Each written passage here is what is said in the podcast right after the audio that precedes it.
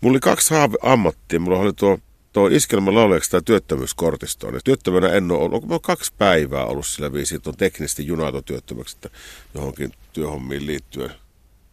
Iskelmä laulaja haluaisin olla. Edelleenkin vielä. Mä tykkään ihan älyttömästi niin 6-7-luvun vahteen suomalaista käännösiskelmästä. Se on semmoista sitä musiikkia, mitä mä kuuntelen silloin oikeasti, kun haluan rentoutua. siis ryyppäillä. Ei vaan. Pärstä on tietenkin tuttu ehkä tuolta Hevandarin, Hevandarin puolelta, mutta en mä mikään, todellakaan mikään hevimies. Mä koskaan ollutkaan. Että, että jossakin vaiheessa sitä tuli sitten niin kuunneltua aika paljon silloin, kun sitä itse soitti. No soitahan mä sitä nytkin, mutta, mutta silloin kun se oli niin tavallaan uusi juttu se hevin, hevin tekeminen ja sen soittaminen tuossa 2000-luvun vaihteessa. Ensimmäinen kasettinauhuri tuli jouluna 72 ja se oli vähän niin kuin veljelle, mutta mullakin oli niin kuin tavallaan käyttöoikeus siihen. Ja siinä oli kohtalolla oli kyllä oli tuota näppinsä pelissä, kun isä Vaina oli sen Mikkelistä ostanut ja se on siellä liikkeessä kysynyt sitten, että mitä ne nuoret tänä päivänä kuuntelee. Se oli tarjottu kahta kasettia. Toinen oli Black Sabbathin Vol 4 ja toinen on Osmonds yhtyeen kasetti. Jumalan kiitos, että Black Sabbathin sieltä kuuntelee noita tuota, omia tekeleitä, varsinkin alkupäästä, niin, ja vertaa Black Sabbathin Vol 4 riffeihin, niin mä joskus, joskus sen niin oikein hätkä, että Jumala, nämä on täällä näin kaikki, että kaikkihan jostakinhan on, vaikka tietoisesti tai en mä koskaan tarkoituksella mitä on, on kopsannut, mutta aika lähellä käydään kyllä, että Soittaminen tuli siltä, kun mä puhuin, että mulla se neljä vuotta vanhempi isoveli oli, että se piti niin kuin tästä musiikkikasvatuksesta aika hyvin huolen. Että mä muistan silloin, kun mä niin 70 kansakouluun, niin siellä, siellä kuunneltiin sitten tämmöistä niin kuin Mikki hädässä tai jotakin sen, sen ajan iskelmätähteen joku ehkä saattoi kuunnella. Mä kuuntelin sitten siinä vaiheessa jo sitten totta, totta kai Beatlesia ja Deep Purplea, Led Zeppelin ja Hendrixia. Veli opetteli silloin soittaa ja mä niin kuin sitten vuotta myöhemmin ja Veli on sanonut sillä tavalla niistä ajoista, että hän ihmetteli ja kiinnitti siihen aina huomioon, että silloin se ei kivalle tuntunut. Lähinnä ärsytti, kun mä huomauttelin sille, kun se opetteli jotakin soittamaan, että tuossa olet väärin. Ehkä sitten innostui itsekin siitä sitten ja rupesin sen, sen saman, saman vihkosen kautta sitten näitä sointuja opettelemaan ja kaikkea. Ja tiedän, että se syy oli, minkä takia kerrottiin soittaa kitaraa, niin oli se Albert Järvinen, oli, oli varmaan yhdelle sukupolvelle ja hurrikanessa ken toista väittää, puhuu paskaa. Kyllä se oli sillä tavalla sähkökitarasoitossa, niin se oli se ylivertainen esikuva siinä, siinä vaiheessa ja niihin se oli tässäkin. Niin se, mikä niin kuin tavallaan aikakirjoihin on jäänyt, niin se lyijykomppanihan sen Lead Company nimellä oli silloin. No se oli semmoinen, että kato samassa, samassa koulussa, kun oli tämä ensimmäinen bändin viritys ollut, ja se lopahti, niin sitten lyijykomppanin rumpali Moilanen oli kahta vuotta ylemmällä luokalla koulussa kuin minä. Ja sitten hän, hän oli tässä seurannut muistaakseni tämän vanhemman veljen bändin hommia kanssa. Ja, ja sitten kun pieni kylä ja pieni koulu, niin kyllähän kaikki tietää, kuka soittaa mitäkin. Ja muista vain yksi pääsi tuli mutta kyselee, että sä soitat ka- kanssa. Ja pitäisikään joskus soitella jotakin yhdessä. Ja meillä oli sitten semmoiset yhdet reenit. Me kahdestaan soitti rum, rummut ja kitara ja sitten tuli hevon paskaa kanssa touhusta. Se unohtui sitten joksikin aikaa. Ja, ja ylipäätään se lyijykomppanin homma alusta lähtien oli jotenkin tosi outoa sitä kuvasti hyvin, niin kuin Valtosen Tuomas sanoi sitä lyijykomppanista hyvin, että se on vähän niin kuin sama asia kuin laittaisi kuutio pyörimään. kun tavallaan loppu se yrittäminen, niin ehkä siinä olikin se, se homman pelastus, että, että me ruvettiin siellä lyijykomppanilla soittamaan niin kuin sillä tavalla ajanvietto mielessä silloin 90 uudestaan ja minun osalta se lyijykomppanihan loppui silloin 96 viimeinen voitelulevy, joka on hyvä levy. Mä tykkään siitä, että se on niistä lähtökohdista tehtynä, niin se on oikeasti hyvä levy. Kun se on tuommoinen kolmen miehen demokraattinen bändi, niin se jossakin vaiheessa alkoi se demokratia sitten ottaa pannuun. Niin sitten mulla vaan oli, oli ensin semmoinen olo, että eiköhän nämä soittohommat ollut tässä. Me kuitenkin Ilosarrokin töminään päästiin soittamaan. Että ja, ja tuota, sehän oli jo aika iso juttu. Niin tuota, se tuntuu, että sinne, eiköhän nämä ollut tässä sitten niin kuin, tavoitteet täytetty ja ja näin päin pois. Mutta sitten tuli semmoinen, semmoinen olo siinä, siinä kuitenkin, että mä, mä haluaisin tämmöisen omakustainen levyn tehdä, että niin kuin EPn esimerkiksi, missä niin kuin ihan saatana itse määrään kaikesta. Että ei tarvitse kenenkään kanssa neuvotella. Ja... Vain veriläikät kattolaudoissa kertovat jälkipolville, muistuttavat siitä oikeudesta, jota sinä toteutit. Oikeudesta langettaa – ja panna täytäntöön 62 kuoleman rangaistusta. Mutta sitten se meni jotenkin niinku siihen pisteeseen, että mulla on ka- kaikki niinku koulujen lomaat, niin kuin oli opettajana silloin vielä, niin, niin kuin yleensä sitten vanhemmat on lasten kanssa käy, käy kesäretkillä, niin mä olin sitten lasten mielisten kanssa pussilla ja ympäri Suomea. Ja siinä siirrettiin keittiöremonttia ja toisen kerran siirrettiin keittiöremonttia, kun piti ostaa pakettiauto varten. Ja se voi paljastaa, että keittiöremonttia ei koskaan tehty. Et tuota, se sitten vaihdettiin jo taloa. Mutta tuota, jossakin vaiheessa nyt vaimokin siihen kyllästyi ja sitten sanoi, että että et sä ole, ole ajatellut, että sä voisit tehdä toi ihan täyspäiväisesti. Mä en todellakaan voi lähteä. Että. Mä sitten, kuka sen estää? Mä voisin miettimään, no enkä se kukaan muista kuin mä itse vaan. Että. Sitten mä silloin kesällä 2001 jäin, jäin pois oikeasta töistä ja se oli todella kummallinen se, se alkusyksy sitten.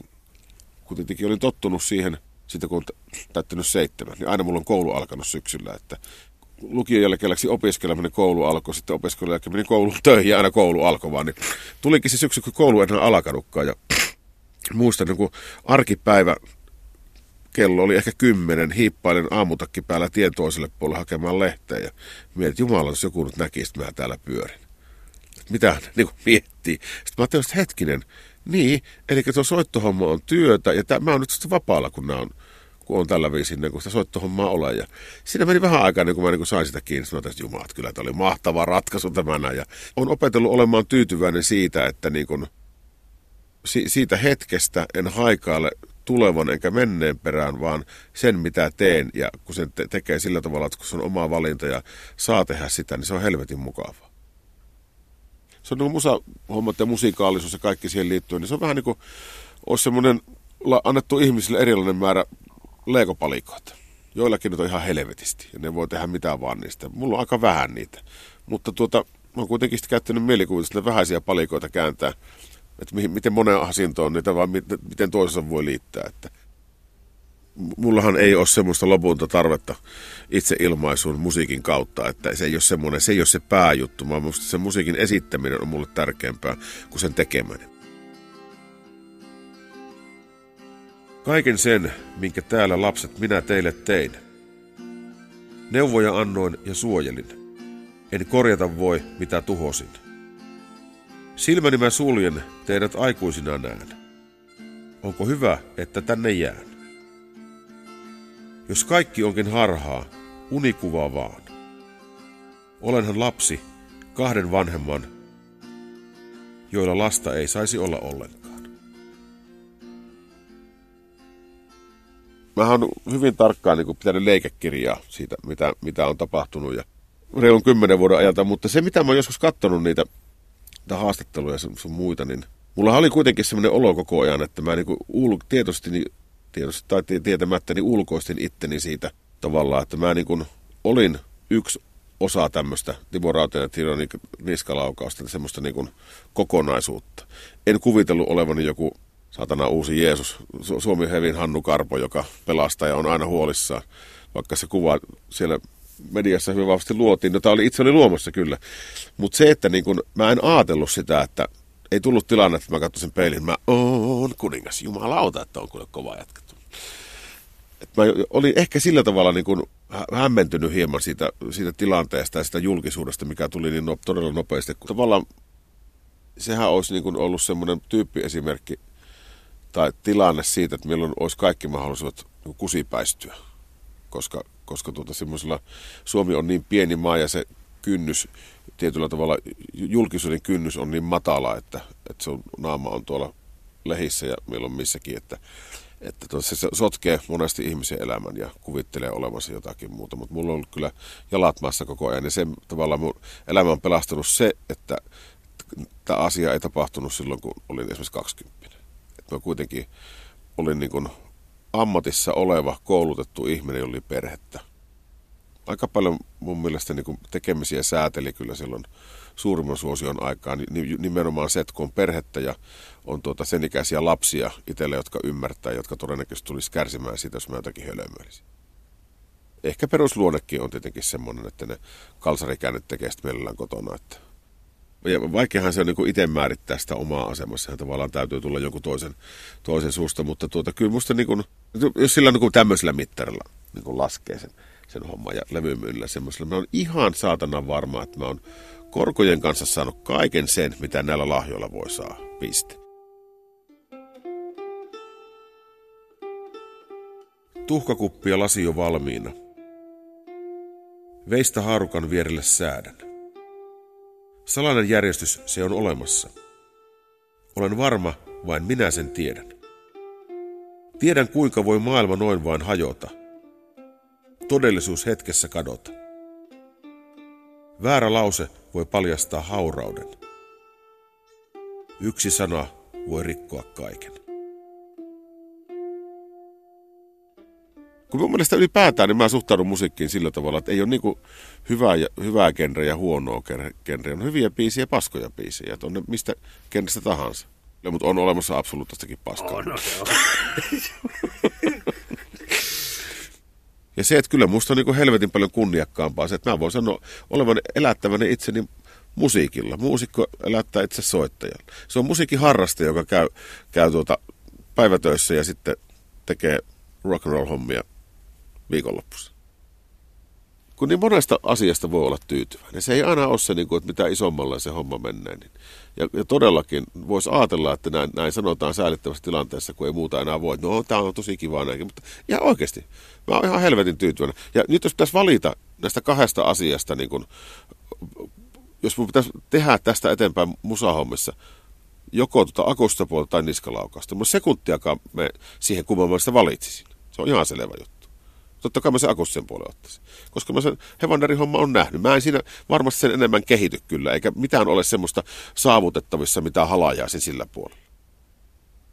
Mutta sillä tavalla se, niin se tekeminen tuohon bändiin on muuttunut, että ennenhän se niin kuin, varsinkin alkuvaiheessa niin oli niin kuin tavallaan meikäläisen sooloprojekti, mitä mä hyvin tyrannimaisesti san, san, sanelin kaikkea. Mulla oli aina, oli kyllä sitten niin kuin ajatusta, miten jatketaan hommaa, niin koko ajan semmoinen visio siinä. Ja sitten kun se visio loppui, niin loppui se bändekin kyllä. jo silloin viimeisellä levyllähän mä puhuin silloin vanhaa aikaa kylmälle että puotettaisiin mun nimi siitä pois.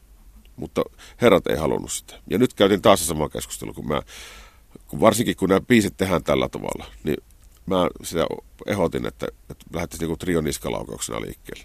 Mutta ukot sitten oli taas sitä mieltä, että kyllä me silloin aloitettu, niin sillä mennäänkin. Että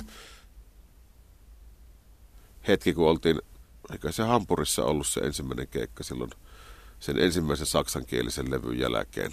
Himiä lämpättiin siellä ja tavallaan niin kuin se tuntiainen keikka, kun täysin jumala, että kohta me oikeasti pitää vetää saksan tuolla. Ja mä Uko, kenen perkeleen idea tämä oli. Pojat, että kyllähän tämä oli sinun idea.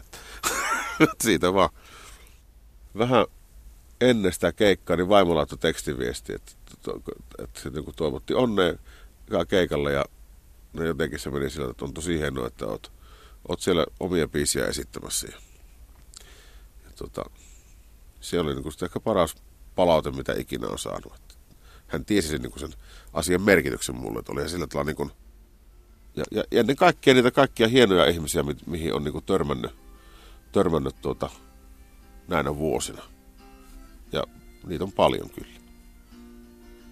Ja ennen kaikkea se, että on saanut, saanut tuota elää semmoisen elämän, mistä niin kuin, unelmat on täyttynyt kyllä. Että en, en voi valittaa kyllä mistään oikeasti. Että se on sitten niin kuin vääristä syystä valittamista, että jos naama, no miksi tämä on tämmöistä? No tämä ilon kautta mennä. Timo Rautianen. Maineltaani vakava, mutta oikeasti lupsakka savolainen.